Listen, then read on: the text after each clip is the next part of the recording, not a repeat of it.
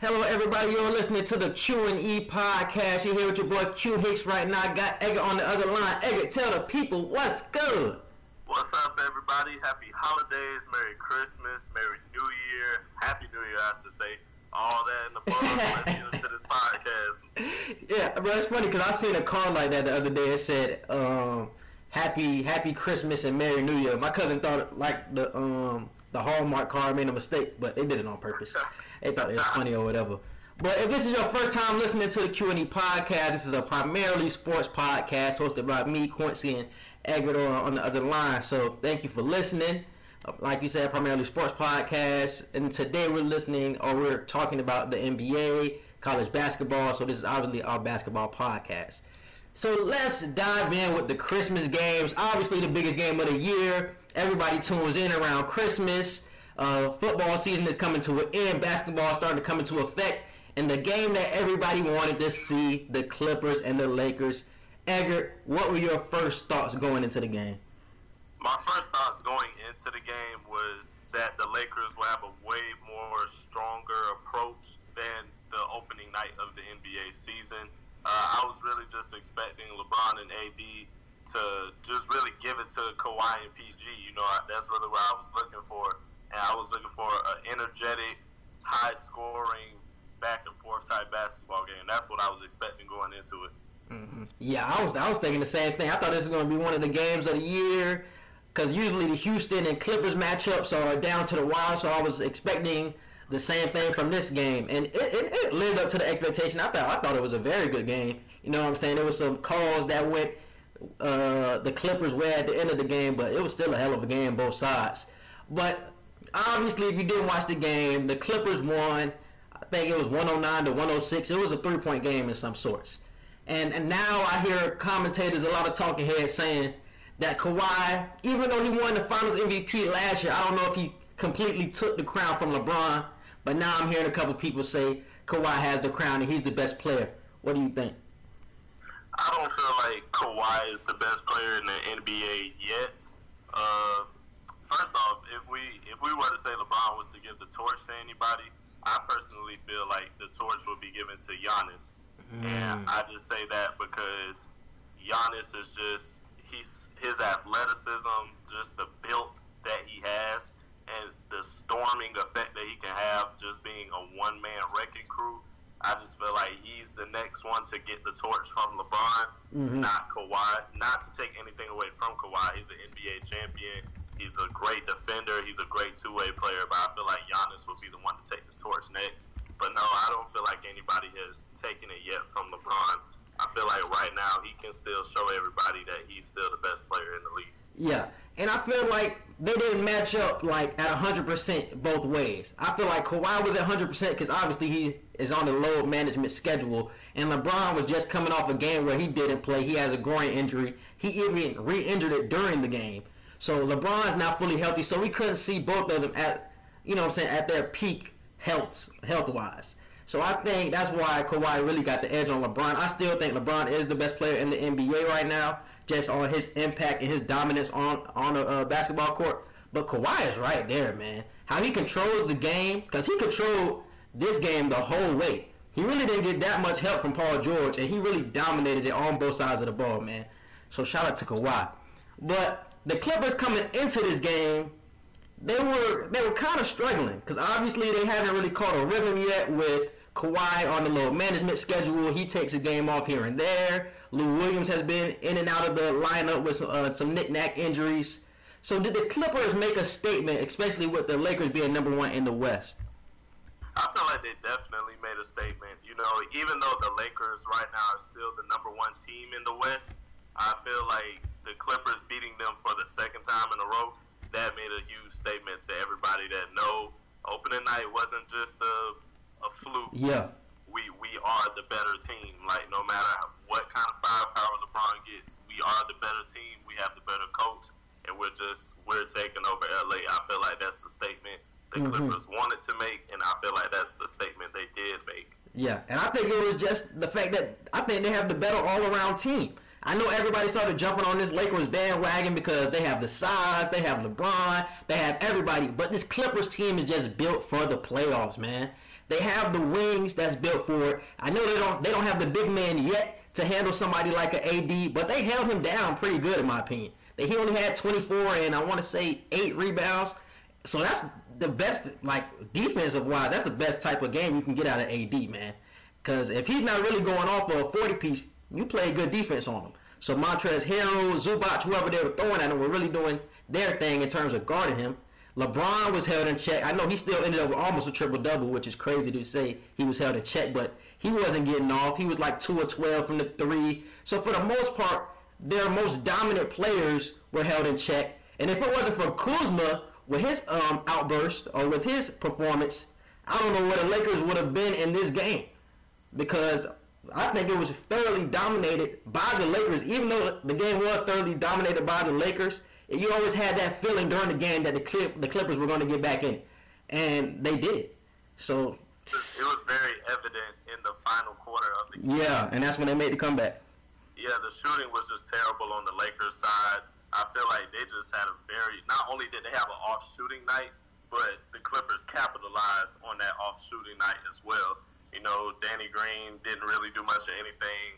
Uh, Kuzma was able to get out there and produce. You know, he he's been gone for the past couple games, you know, yeah. from injury. So the fact that he was able to come out there and be uh, the force that he was was very affordable to that team. But they just they didn't have the firepower to to close the game like how they should have. Yeah, and Kuzma showed a lot of people that he's still that dude. Because a lot of people have been talking like, oh, the Lakers need a third star. They need to trade for Jrue Holiday, even though they really don't have the pieces to make a trade for anybody of Jrue Holiday's caliber. But they were saying they need to make a trade, da da da da.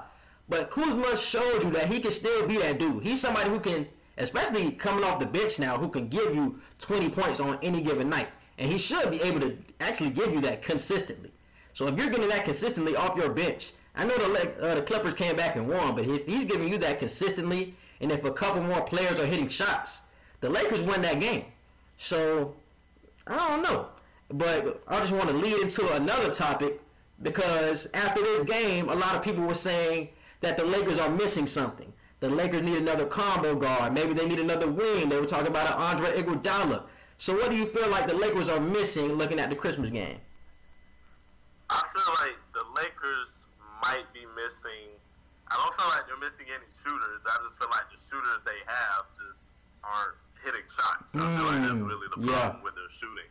Yeah. But maybe trying to find a different way to get another floor general. You know, maybe LeBron shouldn't run the point as much as he is. Mm, hit it on the head. There you go. Yeah. And how do you feel about Rondo? You feel like Rondo is still uh, capable of being somebody who gets heavy minutes in the fourth quarter, or would you rather see somebody else other than Rondo? I don't feel like Rondo should get as heavy of minutes as he does. I don't feel like he's the answer to their ball control situation right now that mm-hmm. they need to improve on. I feel like they should try to find somebody else. Yeah. I'm and not sure whether they would have to trade or like pick somebody up just out of free. Well, I got I got the name for you, dog. I got the name for you. We talked about him uh, a minute ago. Jamal Crawford's still there, bruh. He's still somebody who can give you buckets and something that was so underrated by his game, he can get other people involved as well. I know we look at the flashy moves, but bruh, Jamal Crawford can drop some dimes on you, man. And I feel like they need a combo guard like that. Especially, in it, Jamal's not going to give you anything on defense, but you have the big man down low that can, can compensate for that. So if you get somebody like a Jamal coming off your bench and you cut down on Rondo's minutes because he's not really a shooter like that. So that really affects LeBron because you don't have to guard Rondo as much. So they're creeping into the paint. So I feel like if you bring in a Jamal or somebody of that nature, the Lakers could be on the uh, on and popping, man. So yeah. Um, next topic, the other Christmas game. A lot of people wanted to see. Um, coming into the season, they were the top two teams that we were thinking were going to be the top two teams in the East, Milwaukee versus Philly, and Philly ended up getting the edge. So how did you feel about this game? What were your thoughts? I was very impressed because I felt like Joel Embiid really needed to show everybody. He needed to show everybody that he can be possibly the best player in the league. He can be the one to maybe pass Giannis and say, "No, I'm the best player in the league, not yeah. you. I control the East, not you." Exactly he he showed that attitude game, and I, I like a lot of people counted them out. I feel like a lot of people felt like no that game. I feel like a, a lot of people. oh, I, actually, actually, bro, I'm actually gonna. I'm, I guess I'm speaking off my perspective. I, I just believe in Philly so much, but I actually do agree with you that people do count out Philly because of their inconsistent play from time to time. Yeah, I, I, I feel like I feel like Joel Embiid. He's the leader that that team needs. He's he has the spirit. He has the fight in him.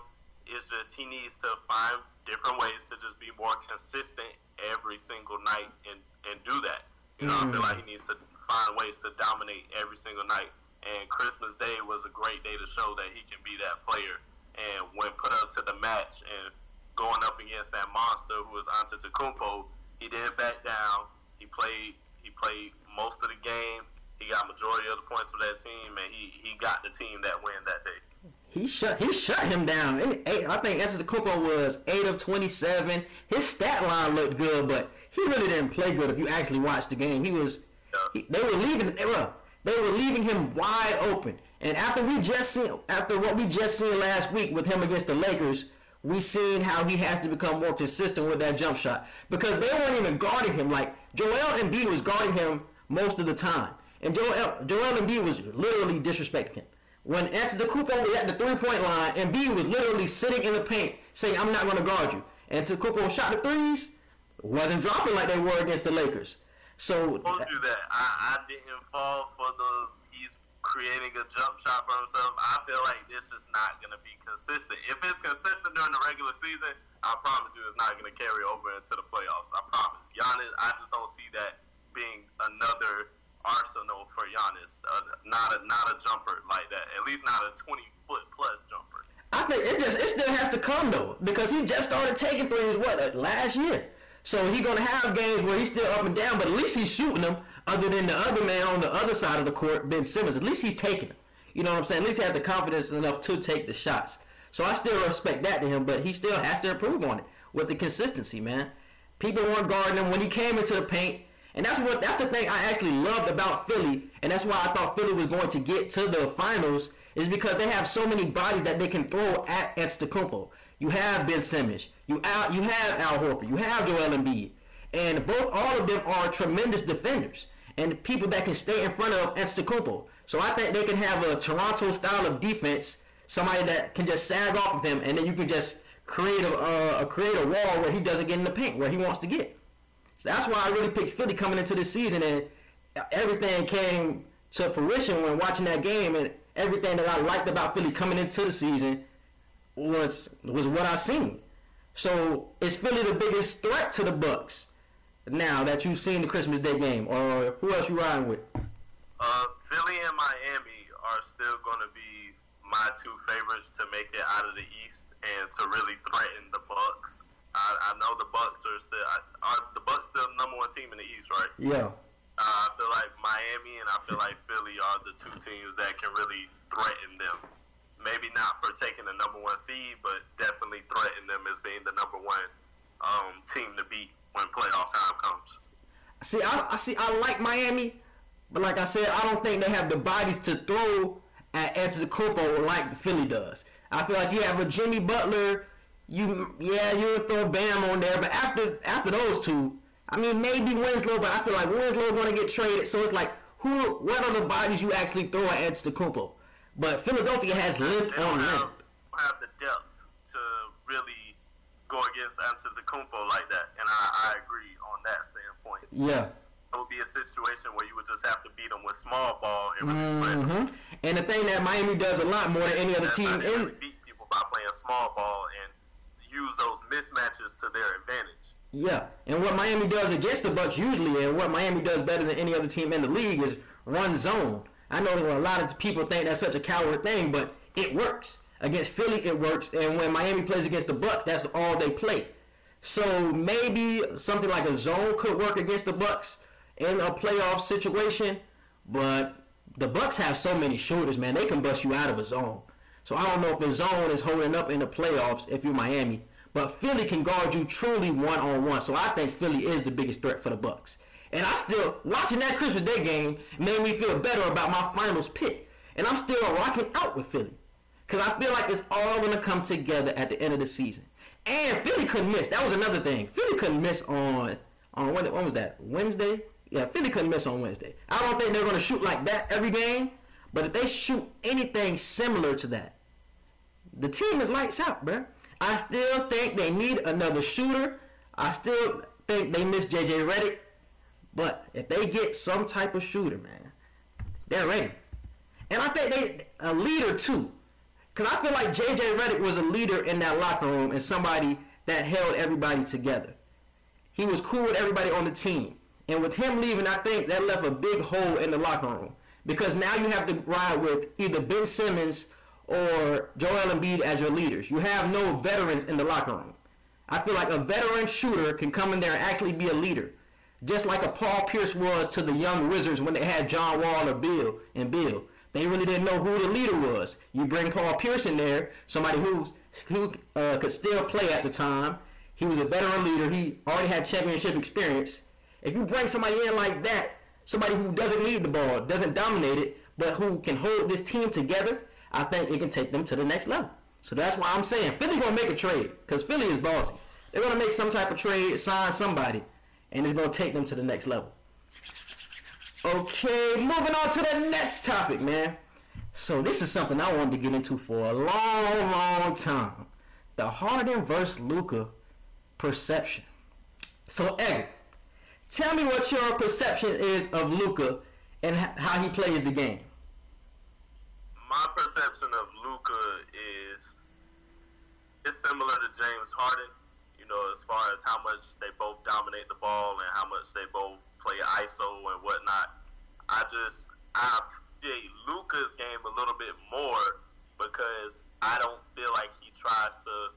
I personally feel like he doesn't try to fight for the fouls as much as James Harden does. I feel like he uses that ISO ball to his advantage because of his skills, but he still plays to get the bucket, not to get the foul and the bucket. Mm-hmm.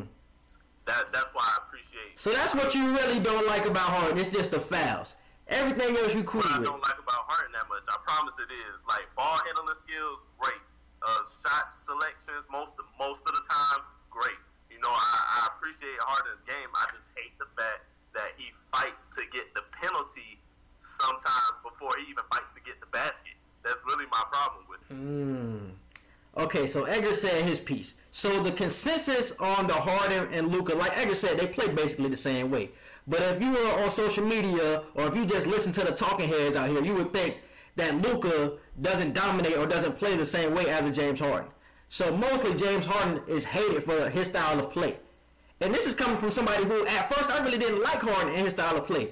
But I've grown to love it just seeing how he still, even with his style of play, he can he's the he had the highest IQ on the floor. He can still get everybody involved in the game at the same time.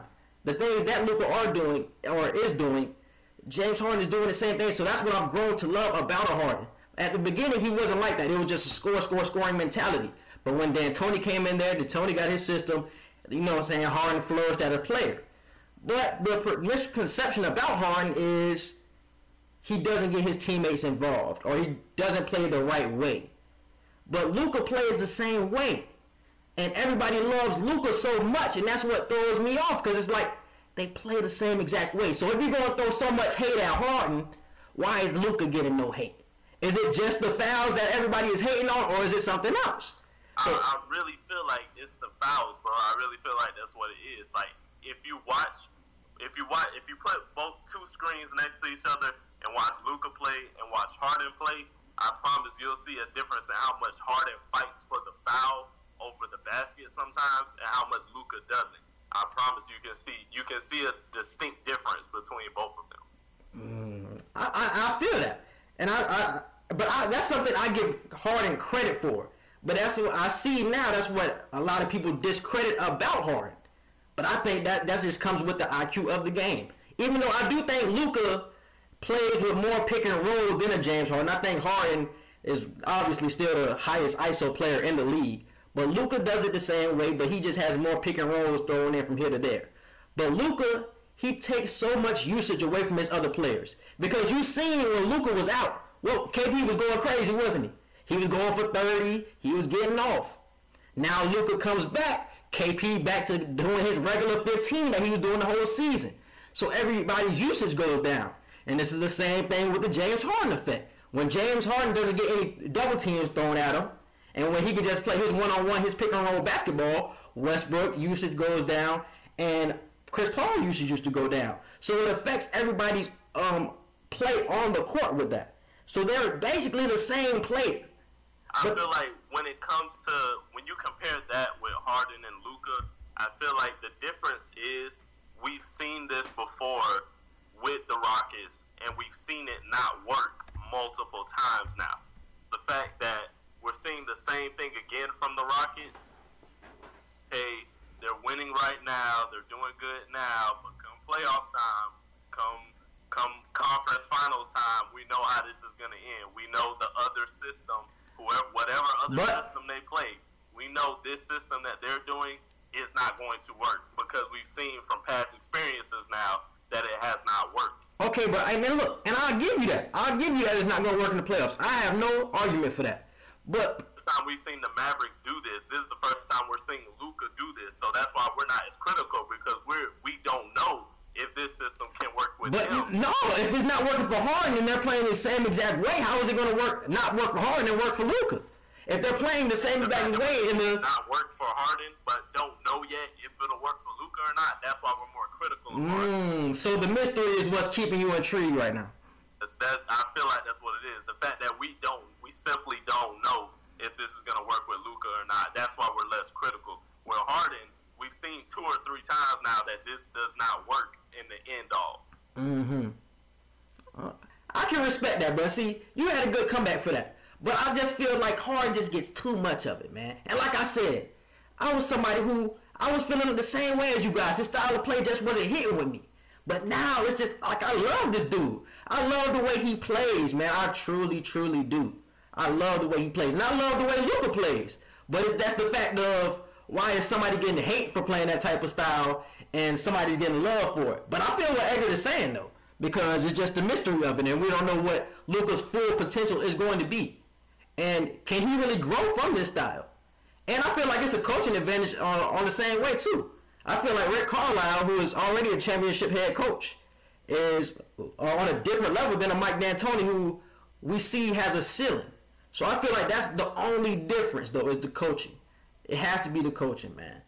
And one one last thing when it comes to the Harden case, Mike D'Antoni, he's really forcing this system of play when, like I said again, like we've seen it not work multiple times now. So the fact that D'Antoni just continues to say we're not going to change the way we play.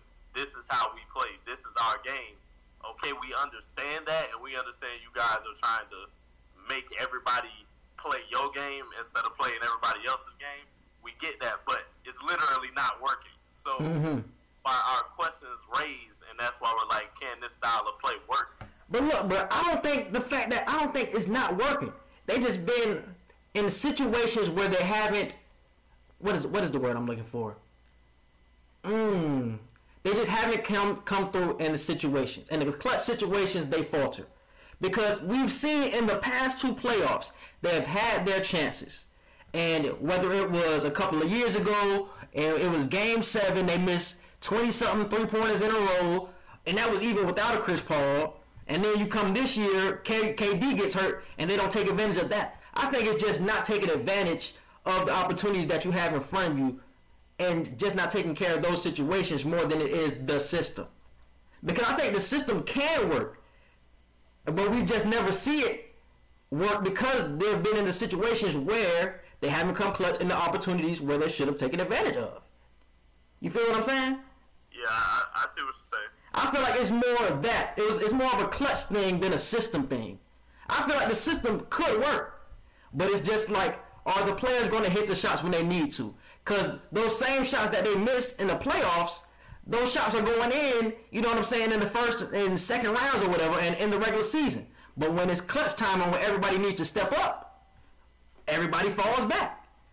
So it's, I feel like it's more that than the system because I feel like a Steve that's, Nash. That's a, that's a sensible argument. I can understand that. Yeah, because I feel like a Steve Nash, we never seen his true potential. Whether it was injuries when he played against the Spurs or injuries to Amar'e Stoudemire. I've never seen Steve Nash's full potential with a D'Antoni system. I know, and that's even with two MVPs. I've never seen him. I feel like he, he could have taken it to another level in the postseason because I feel like a Steve Nash was clutcher than a James Harden in a postseason setting. But we never seen it because either they weren't put in the situations where we had to see them in a pressure packed situation, or they just haven't gotten there, whether it was injuries or whatever. So I think it's just more of the situations not coming clutch than it is the system. I know a lot of people rag them. They like, okay, D'Antoni's system, we see it's not working. But I feel like the system works to a certain degree. But at a certain point, it's like, you got to make a basket. James, you got to hit a basket, dog. This system got me to this point. It's 98-98. James, you to hit this shot? Westbrook, you to hit this shot?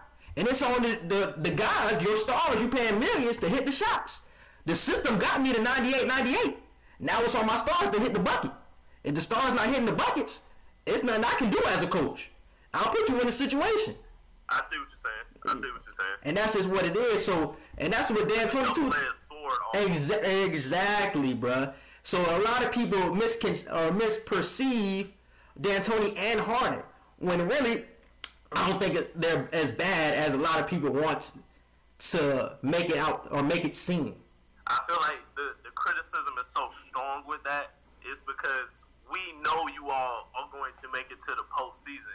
Yeah. I feel like I don't want to say fans don't care about the regular season, but it's like a situation where we know where you guys are going to end up like five months from now, five, six months from now. It's December right now. We know where you're going to be about May or June. You know, it's going to be late in the playoffs, may, maybe Western Conference Finals. If it's not a LA LA matchup, then you, you guys are like the next favorite to make it to the Western Conference Finals. You know, we know where you're going to end up. So that's why we're so critical right now of how this system works because we know it can work during the regular season. We're not worried about that. Yes. We we don't care about where you get placed as far as playoff contention. We know you're going to, at the end you're going to be a top 5 at the lowest top 6 playoff team. Mm-hmm. We understand this. But what are the steps after that? We yeah. know you can get all the way to the Western Conference Finals with this, but can you actually win it? Like exactly. Said, can you all come up clutch? Mm-hmm. And I think it's just more on the clutch or the players' clutch in the situation. And we've seen they're not. But I don't think that's got anything to do with the Mike D'Antoni. I think that has. Let's say the system doesn't work this season. Let's say they do this iso ball thing, even with what Russell Westbrook does. Let's say this same system is still implemented, and let's say months from now, the Rockets are facing somebody in the Western Conference Finals, and we're in a situation where they lose the Western Conference Finals again, and it's like, wow, questions are raised. Is mm-hmm. James Harden ever going to be clutch? Is yeah. the system actually worth continuing to try? Like, I feel like these are the questions that are going to be raised. Yeah. And I feel like those are the questions that should be raised. Style, and I don't think a change of style will improve them because they were saying, okay, fire D'Antoni. You fire D'Antoni, who are you going to get? No, I wouldn't say fire D'Antoni. I'm just. But I'm just saying that's what the media has been saying because yeah. they think that would take them to another level. So, yeah. But will it really take them to another level? Because this system has got you to a Western Conference Finals.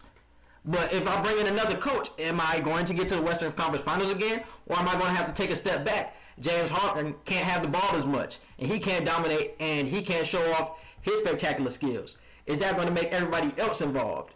And is that really going to improve? Chance, the curiosity of that than getting another coach just to try the same system. Mm. If that mm. makes sense. I'd rather challenge the curiosity of not knowing.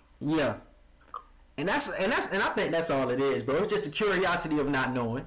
So I feel like that was the perfect words for it. Because I don't think that D'Antoni, and if he was to get fired, I think they take a step back more than they take a step forward. Because he's getting you to the Western Conference or to the second round last year, and if you take D'Antoni out of that, so you take the system, so that means James Harden stats going down. You know what I'm saying? They probably playing at a slower pace because they still playing at one of the ha- uh, highest paces.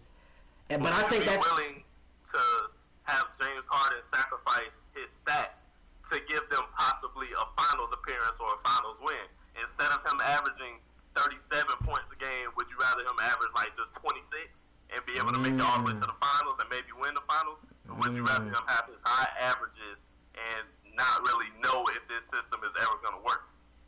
That's a good point. That's something I heard. Um, what's his name?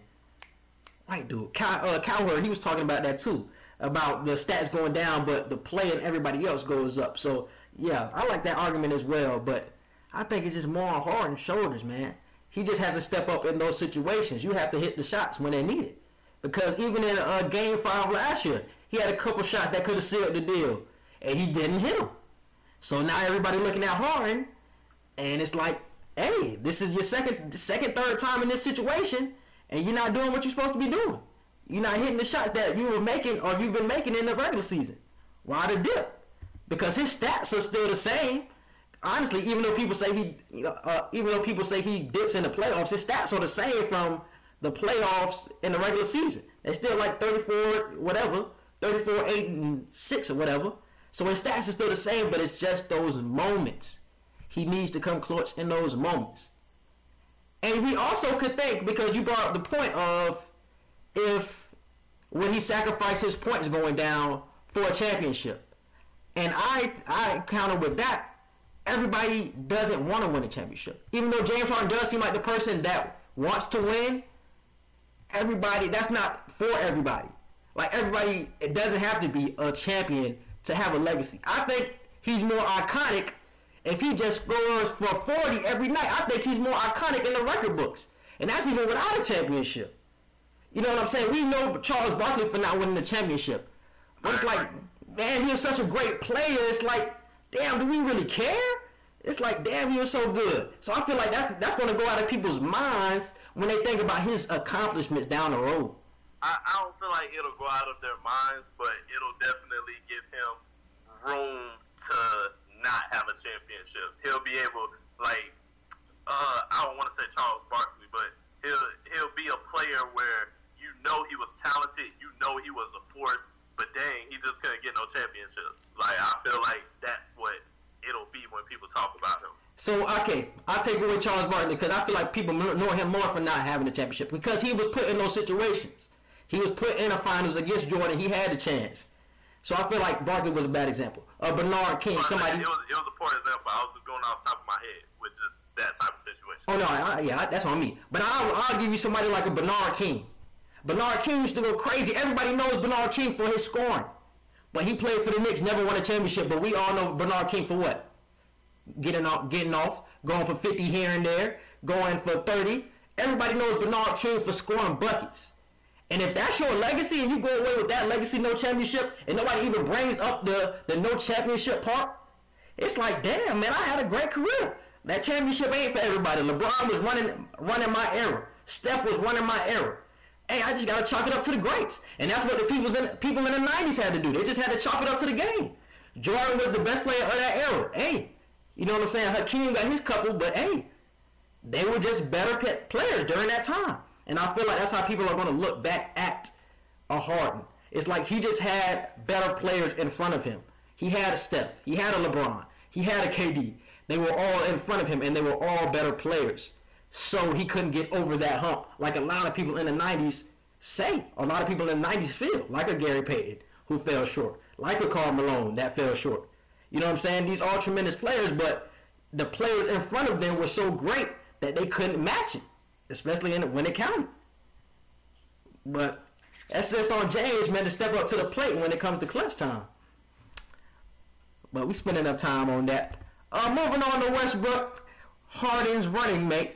He has been playing way better. We ragged on Westbrook a couple weeks ago, but he's playing way better these last few weeks.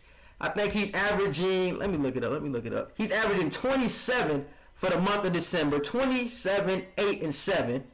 He's still shooting terrible from the three point line. He shouldn't be taking a lot of them. He's taking six, seven a game. But he should be lowering that and taking more twos, but he's playing way better. And I think that's because Harden has been getting double teamed, so he has more time to operate, more space to operate.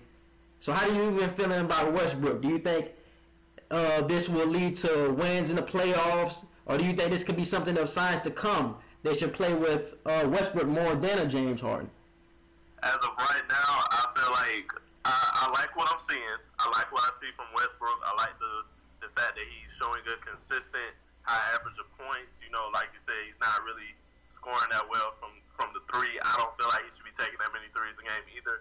I feel like he shouldn't try for any more than five unless he gets hot. If he somehow gets hot and makes like three or four out of five, Mm, yeah. go for seven. You know, Mm-hmm. try not to go for any more than five during the entire game. If I was Westbrook, I just never really liked him as a perimeter shooter. Yeah. personal opinion, but I feel like this can help the team in the long run, especially if he can carry this through um, the rest of winter and after All Star break. I feel like that's when it's truly going to need to be evident. After All Star break, can Russell Westbrook continue to be this clutch secondary player for this team? yeah, and I, that's what that's what I was getting at. But I was saying, should they move to the system of just letting Westbrook run the point and Harden run the two, and just having the ball in Westbrook's hands more, more of the time, and just letting him letting Harden play off ball since he's already getting denied the ball every time he gets uh, rid of it. So they just play with Westbrook running the point. if you do that, you'll literally be changing the system that's been going on. And I feel like if it works, if you're in the groove of it already, don't don't address it. Don't try to change it. Just keep doing what you're doing. That's Mhm. a situation where don't fix it if it's not broken. Yeah, Let it happen. If you feel like Russell touching the ball more lately has resulted in us winning more, don't try to change it. Don't try to make James Harden just force points. You know, just let let it naturally happen. But this is again is another double edged sword that we were talking about. So Westbrook has his games where so Harden's been getting double teamed every game basically. He doesn't even take as many uh, many shots as he used to earlier in the season, but he still ends up getting like 35 somehow. But we seen on Christmas Day they lost to the Golden State Warriors. Golden State has nobody, and Harden was getting double teamed the whole game. Westbrook, the ball was in Westbrook's hands most of the time. Westbrook, what are you gonna do? He gave us a stinker, a eight for or eleven for 32, 34 percent, oh from eight from the three. So it's like if we do give you the ball, it's like we just have to produce more. So it's like he's been playing so well, but then he'll give you a stinker like that in the playoffs. But it's like ah, we can't we can't have we can't get stinkers in the playoffs, Russ. We need nothing but good stuff in the playoffs. We can't have stinkers, especially when Harden's getting double teamed.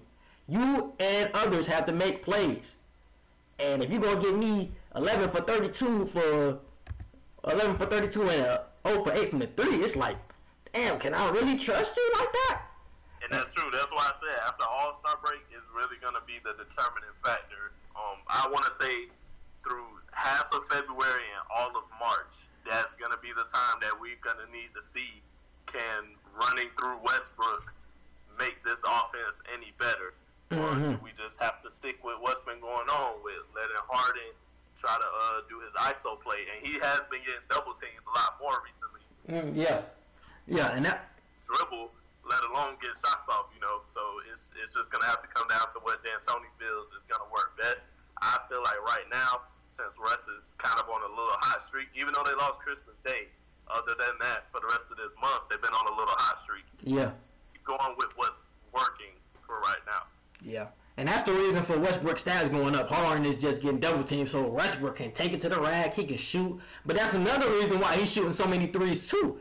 Because when Harden gets double teamed top of the key, I pass it to Westbrook. Westbrook can either take it to the lane or he got an open three. It's like, man, I'm chilling. I can shoot this three. And it's like, man, Westbrook, you'd be better off taking that lane and shooting that three, especially how these percentages looking. It's like, man, I'd rather you just take it to the take it to the hole unless you hot, like you were saying earlier. Unless you're hot, man, go for it. But man, if you're not hot, you know you're not gonna hit. Man, take that thing to the rack. If somebody come at you, dish that thing out. It's already you already playing four on three basically, cause they got two people on Harden. So if you get if somebody guard you when you go into the hole, kick that thing out. You got nothing but shooters around you, especially with the Rockets. Eric Gordon coming back, uh, I think tomorrow. So team gonna be whole again. I, I, I don't know, bro. I said this in a I said this in a tweet. I said this in a tweet uh, last week. I said I think the Clippers are more worried about the Rockets than they are about the Lakers because I think the Clippers match up well with the Lakers. But it's something about James Harden going up against a Kawhi and PG that they they can't stop that man. You can throw anybody at him, and it's just something against him against the Clippers, man. And especially when Westbrook is going up against Pat Bev, you already know how heated those matchups can be. It's something. It's something about them against the Clippers, man. That I'm really favoring Houston right now in those matchups. So have you been seeing that? Have you seen any trends that that you would mm, that you would like to see in the playoffs? Any matchup that you would like to see? I, I have been liking this Houston Clippers matchup for a little minute now. I just like the the heat in it. It's not even a rivalry, but just the heat in the moment. Exactly. Yeah. It's just it's energetic, and I feel like with Pat Bev and Russ either almost fouling out or being ejected every game, that's just such a monumental swinger in everything. So I just feel like defensively, the Clippers know they can lose a piece by losing Pat Bev in situations like that, either from foul trouble or ejection. Yeah. That Kawhi and PG, even though they're both well known for their defensive effort, the fact that James Harden, no, no matter who you are, James exactly, he's so dynamic. Yeah. That's what we were talking about yeah. earlier. He knows how to get the foul, and I understand why you appreciate that because, like you said, he knows how to make the game work in his favor. Mm-hmm that he can even make Kawhi talented and brilliant that he's as he is defensively. He can make Kawhi slip up yep. and get in foul trouble like late in the third. You know? Mm-hmm. And that's why I like them. That's why I like that matchup more than I. Even though I think it's going to be a LA versus LA conference finals, it's something about the Clippers against Houston, man. Mm, I don't think I don't think Houston will beat the Lakers, but I think in a seven game series, Houston and the Clippers are going seven games.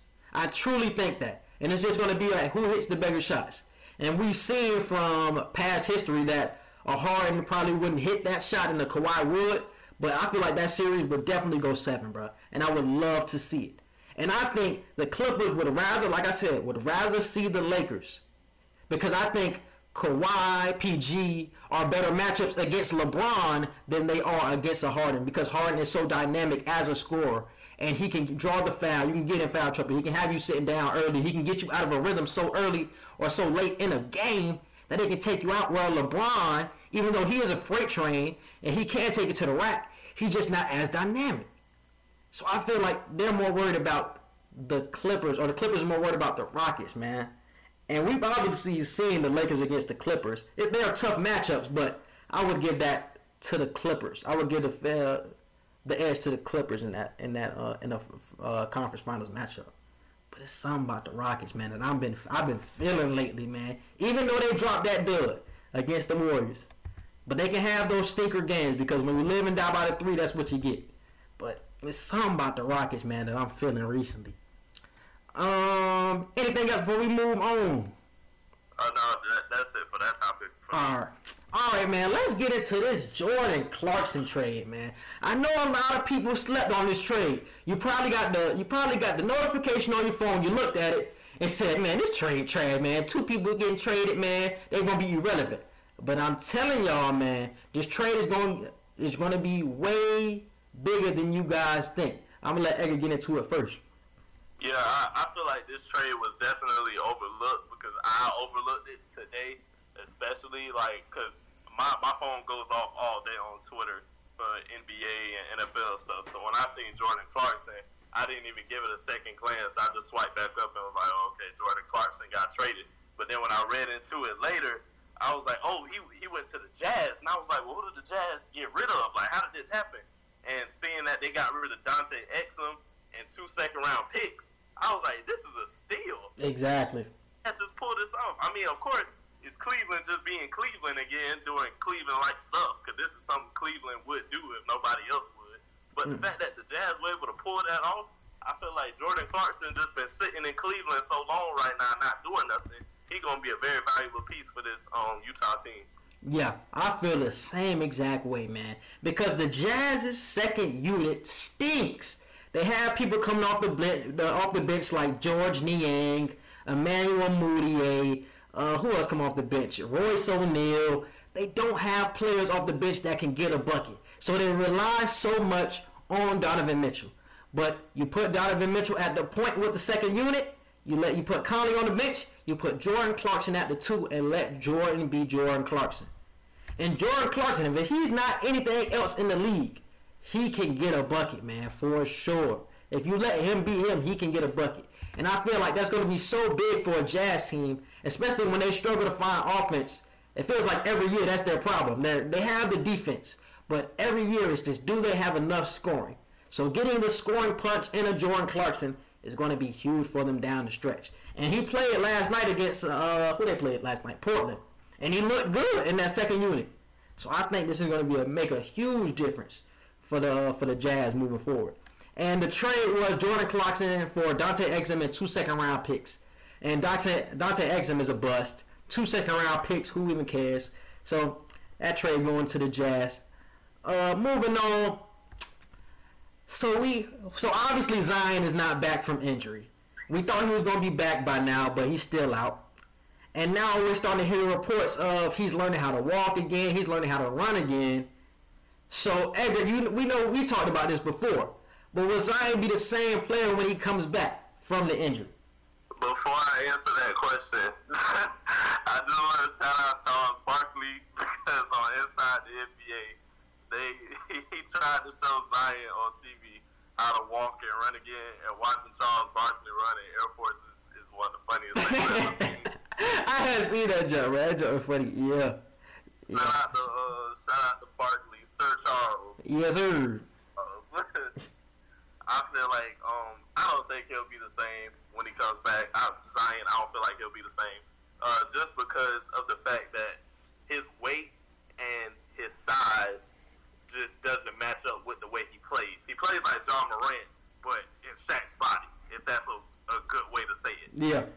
He, he, he can jump out the gym. But he's huge. the way he lands, due to mm-hmm. his weight and size, it's just not healthy for his knees and I feel like when you're a big man like that, even though he's not even like a center type, he your back and your and your knees are, are your money makers. You know mm-hmm. that he won't be able. I don't care what anybody says. I don't care if he sits out the rest of the season. I don't care if he comes back. Um, you know, for after All Star break. No matter when he comes back, he's not going to be the same player. He's mm-hmm. not going to be this dunking phenom that we just so used to seeing. If he is, it's not to live long. I promise. Mm, especially with this knee surgery. I don't know if I talked about it earlier, man, but with the uh, meniscus surgery, man, D Wade had that surgery, Jimmy Butler had that surgery, and we seen the the knee problems D Wade had when it came to the meniscus. He obviously, like Edgar said, uh, when he yeah, comes back, he'll have moments. Yeah, exactly. He gonna like even for he not even moments. He's gonna have a couple years where he's fine because D Wade was fine for a minute, but it's like when in the middle on the back end of your career, okay, injuries start to pile up, like we seen with a D Wade. It's like, damn, Rick D Wade could have been better than he was, and he was already great. But the injuries brought him down when he could have been even greater. You know what I'm saying? So it's like that. That's something I'm seeing for Zion right now, especially with that meniscus. And that's something I'm fearing for Jimmy right now because a couple of years ago he had a meniscus, a meniscus uh, partial replacement or whatever they call it. They took a little bit out of his meniscus. So he's going to have the same problems in a couple of years. It's like it's inevitable when it comes to the the meniscus when they take out some of your meniscus, man. You need that. That's the cushion between your patella and your actual uh what they call that patella and the uh your ACL. So you actually need you really really need that cushion, man. I've had a similar surgery to that last year in 2018 in the summer. It wasn't anything as serious, but it, it was something to where I had to get my knee you know, flushed out, and I had to exactly, bro. Mm-hmm. Exactly, and like D Wade, same way. I had to learn how to walk again. I had to learn how to, you know, jog. I had to learn how to do all that within a matter of weeks and months. You know, so. Mm-hmm. D Wade was the same way. A whole lot of knee flushes. It's like, man. So it, it definitely catches up with you. So I feel like when he comes back, he's not going to be as dynamic, but we're still going to see those Zion players from here and there, those crazy blocks. But we're really going to see it towards the middle and the back end. It's like, damn, Zion hurt again. Damn, Zion hurt again. It's one of the yeah the meniscus. When they take out your meniscus, it's one of those type of injuries. So moving on from that, but I hope he comes back and he plays well, man, for the time that he does have, bro.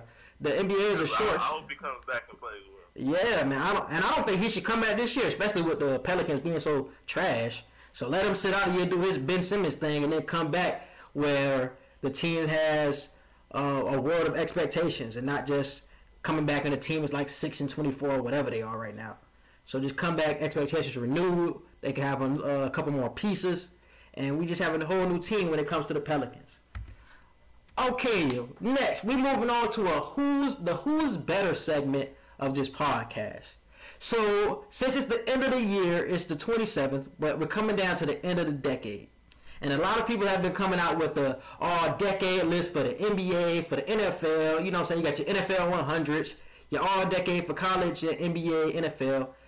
But we want to talk about three specific people that I feel like should be in or should have a case to be in the all decade first team for the NBA. So we know the first team already basically. We know it's Steph Curry, we know it's Bron, we know it's KD, we know it's Kawhi. But the second guard position is not filled. And it's between Chris Paul, James Harden, and Westbrook. So Edgar, who you got? Uh, before the podcast started, I was telling Quincy that I feel like I would narrow it down between Chris Paul and Westbrook, just for the simple. You don't leave out Harden? Not not just looking at it from uh, not just looking at it from a um from a who fits the team better standpoint. Not even looking at it that way. Yeah. That you already have the dy- dynamic shooter of Steph Curry filled for the first team.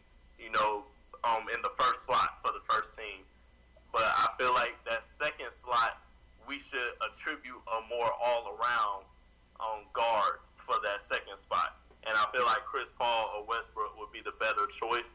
And I feel like I would probably, uh, just off of, just off of face, I would probably give it to Chris Paul. You know, he's only he's a seven-time All-Star, nothing else really to back him up other than uh, just being the dynamic uh, ball handler that he was, the floor general that he was. You know, Russell Westbrook has an MVP and he's a scoring champion and everything, but I, I, I just feel like Chris Paul would be the better fit for that second piece next to Steph Curry. Yeah, and Chris Paul carried a Clippers team who wasn't relevant at all, was trash. We would we didn't even uh, acknowledge the Clippers to actually raising them into a contender, even though they didn't show anything in the playoffs they were actually a contending team. So he raised them from nothing to actually something. So Chris Paul, legacy wise, he brought that that whole uh, that whole franchise up. The franchise wouldn't be where it is right now without a Chris Paul. Is what I'm saying. So, so legacy wise and off face, I would say Chris Paul. If you're just going mm. off strictly accolades and stats, then you can make a case for the other two. But I'm going off of legacy and the impact that he's had. Mm-hmm. But nah, man, I'm riding with James Harden, brother. The true, I'm going with the best player, man, out of the three, in my opinion. I'm riding with the best player, second best scorer all time, in my opinion.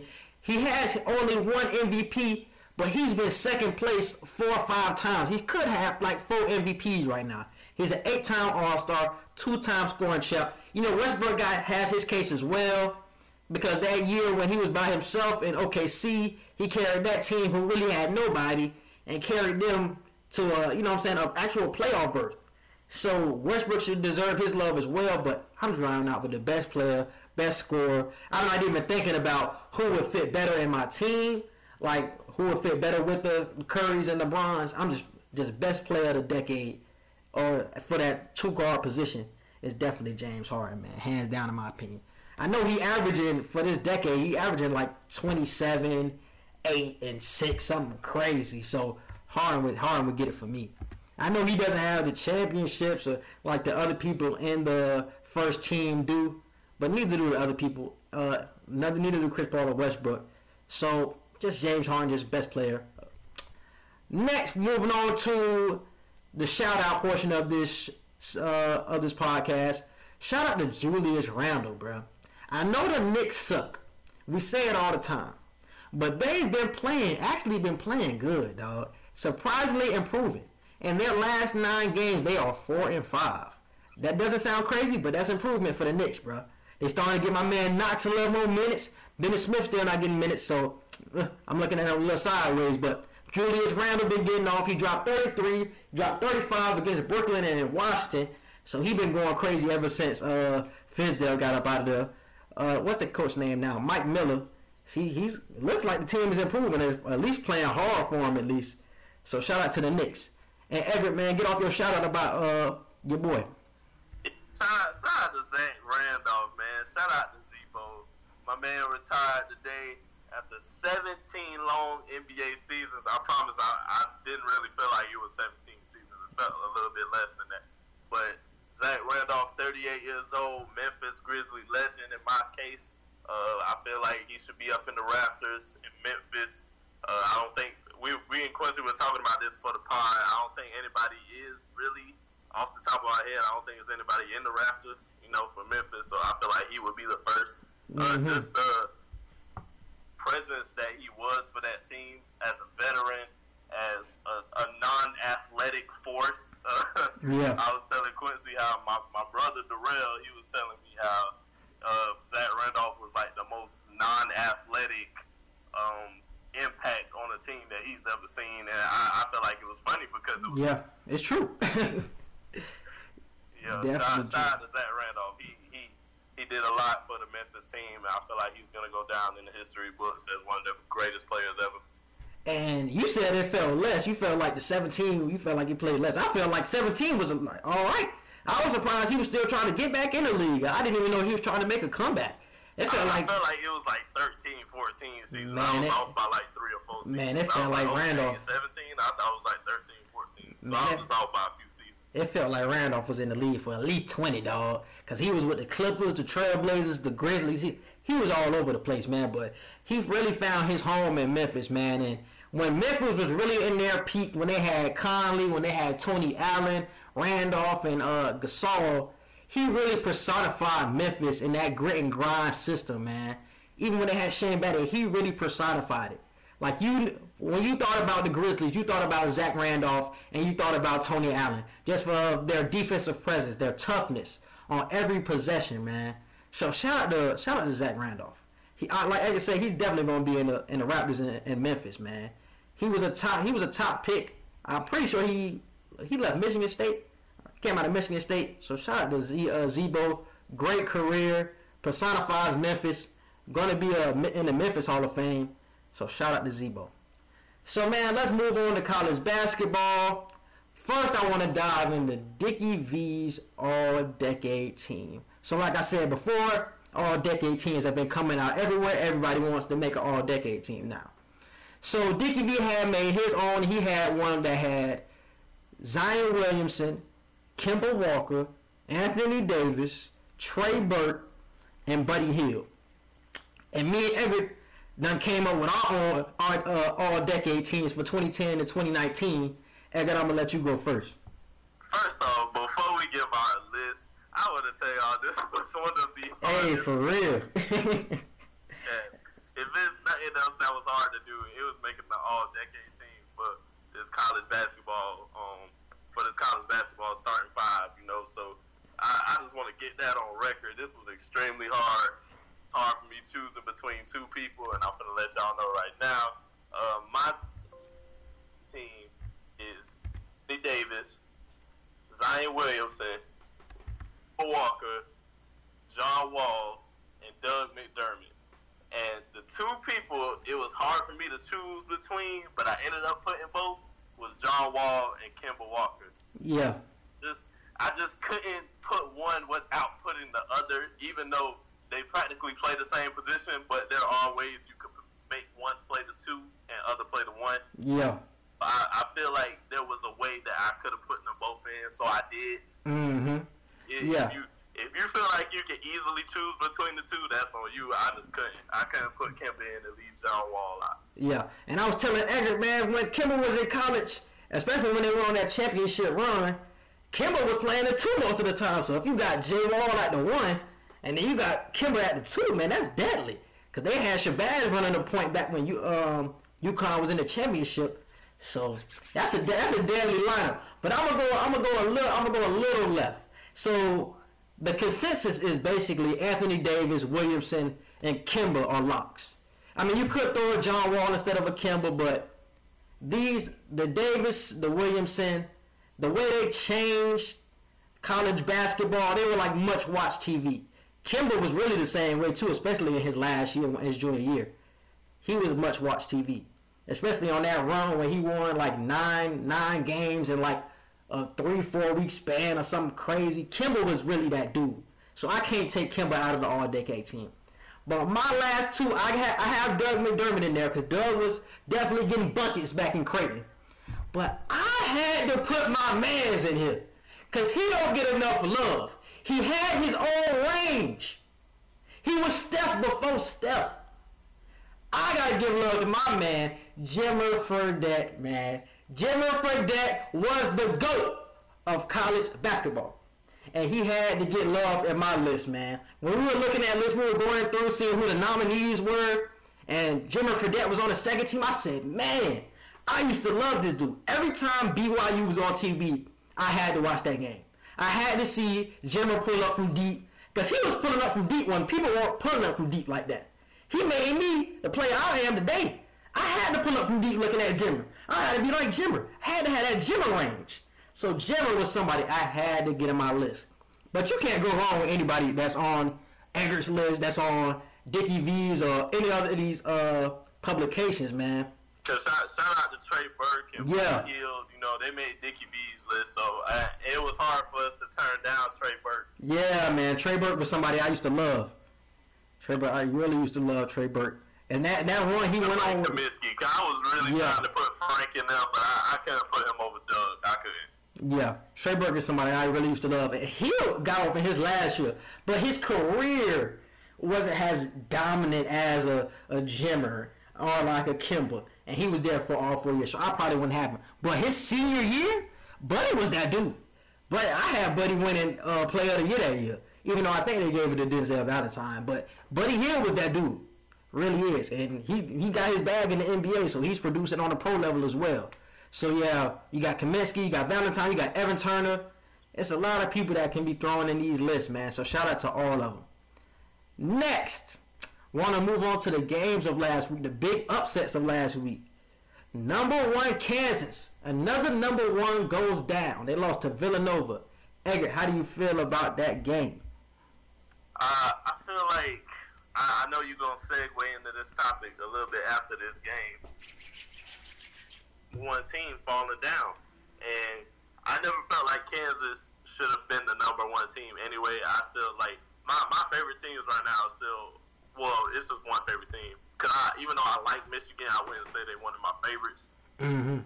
State to me should still be uh, the number one team right now. Maybe you can make an argument for number two, but they, they definitely have a case for number one.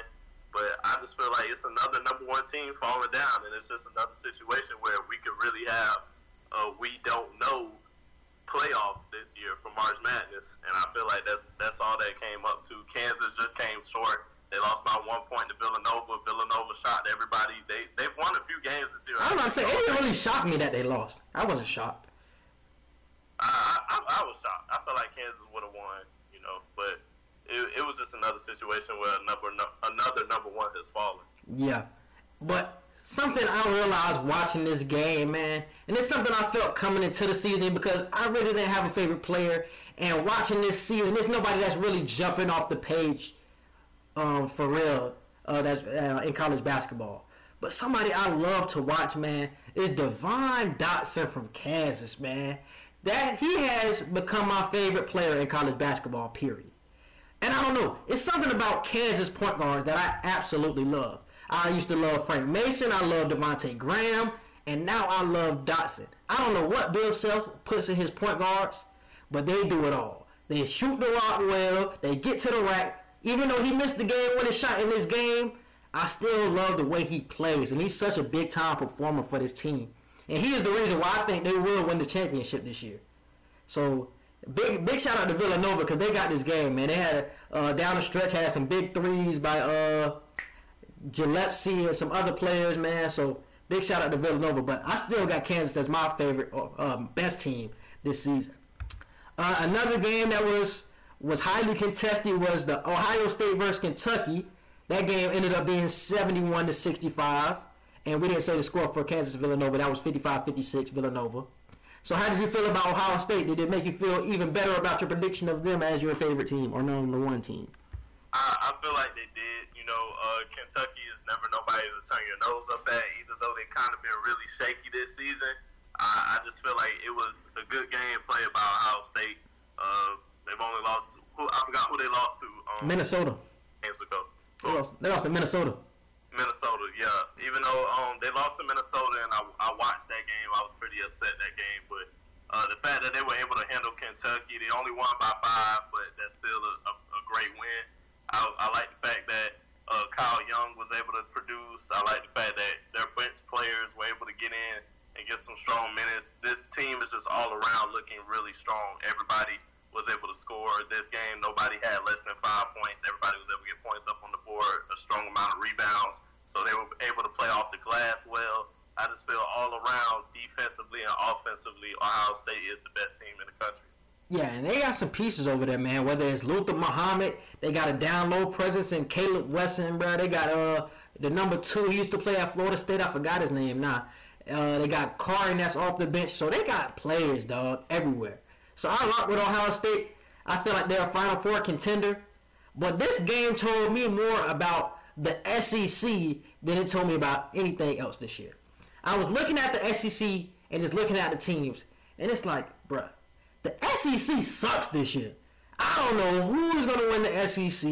You got Auburn, you got Kentucky. I'm not sold on either one of those teams. I thought Florida was going to be something. Yeah, I thought Florida was going to be something, and obviously they disappointed me so far. I still think they're gonna get it together, but they haven't gotten it together so far. And then you got, you know what I'm saying, you got your Arkansas, you got your Georgias. It's just nobody has popped out in the SEC.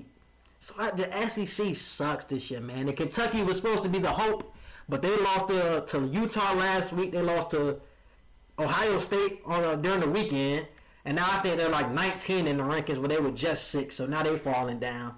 So it's like I don't know who to look for in the SEC anymore. The SEC turned into the Pac-12 of last year. Ridiculous. But like I said, we're gonna talk about why do all the number one teams keep losing, bro. Now Gonzaga is currently the new number one. Like we said earlier, Kansas lost. Duke is number. I think Duke is top three right now. And I was looking. I was reading an article earlier, and it said top 25 teams are losing more games this season than any other top 25 in years. They said like in 10, 15 years, no top 25 has lost this many games. So how do you feel about it now? Why do you feel like it's this way?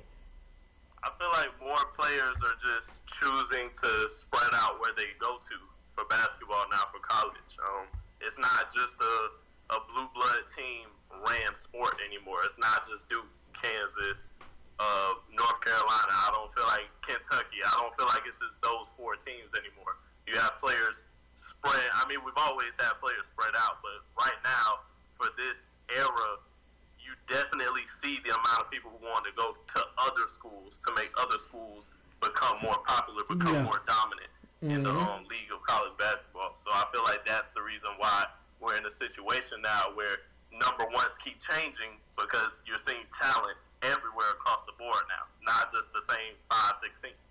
And I feel like the well coached teams are the teams that are at the top. So I still feel like the Kansas is still top, the number one team. Gonzaga is well coached, so they're number ones. And but I still feel like the top recruits are still going to the Blue Bloods. But it's just are the top coaches losing their touch? Like is the uh uh what's his name? Coach K losing his touch with uh, college basketball. Jim Boeheim, we haven't heard about Jim Boeheim in a while. Is, is he losing his touch?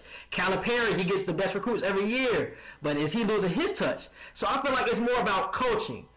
Coaches like Jay Wright are the ones that are winning the championships. The ones like the Tony Bennett from Virginia are the ones winning the championship. The teams that are letting their players players get seasoned are the ones that are winning the championships now. Earlier in the decade, it was like okay, the, the freshman thing, the one and done thing was working. But now the the Villanovas are starting to win. The Virginias are starting to win. So is that one and done thing not working out like coaches think it is? Like you're getting the best uh, freshman, really but is that working? That I like that you made because that, like you said, it's also coaching and it's also the one and done thing kind of not really coming to fruition anymore with getting you to the championship. You know, players players either want to stay in college longer or they just don't even want to go to college. They want to try and go to the G League or they want to try and start their professional career earlier. You Yeah. Know? So sometimes top recruits might not go straight into college anymore, or they might want to stay longer. And these coaches, like you said, don't know how to work with seasoned vets and freshmen at the same time. Exactly. Because look, think about the Final Four from last year. Final Four was Texas Tech, Virginia, uh, Michigan State, and Auburn. None of them had freshmen as their prominent players. They all had seasoned players. Michigan State, a lot of juniors and seniors. Texas Tech, I think Culver was their best player and he was a sophomore, but everybody else was a, senior or a junior. Uh, Auburn, they had uh, the smaller point guard. I forgot his name. And they had Bruce Brown. They were nothing but seniors uh, who was the other team? Virginia. Nothing but seniors, Jerome and Guy. It's like, man, that's the, the one and done is not working. We seen it work with Anthony Davis. We've seen it work with Jahlil Okafor and Tyus Jones, but it's like that that touch isn't working anymore. And I think it's time. So it's a great time, especially with the rules uh, about to change in 2021, or they say they're about to change in 2021, that people can go from one and done now. So people can get seasoned in college more, and I think that would work out for better games. And I think that's a big reason why we're getting this so much turnover at number one as well. Because I think it's just so many well coached teams with seasoned players that are upsetting these one and done teams that we think are going to do good every year. And I think that's a big deal. Um, uh, to, to head out this podcast with, I just want to give y'all some big games of the weekend. Number three, Louisville. Somebody I still believe in because they got some seniors and they got some juniors on their team. Uh, is going up against Kentucky on Saturday. A Kentucky rivalry. And who you got in that game? Louisville. Got Louisville. I'm probably riding with Louisville too. Shout out to Ryan McMahon. And you got 22 West Virginia at Ohio State. That is on Sunday. And who you got?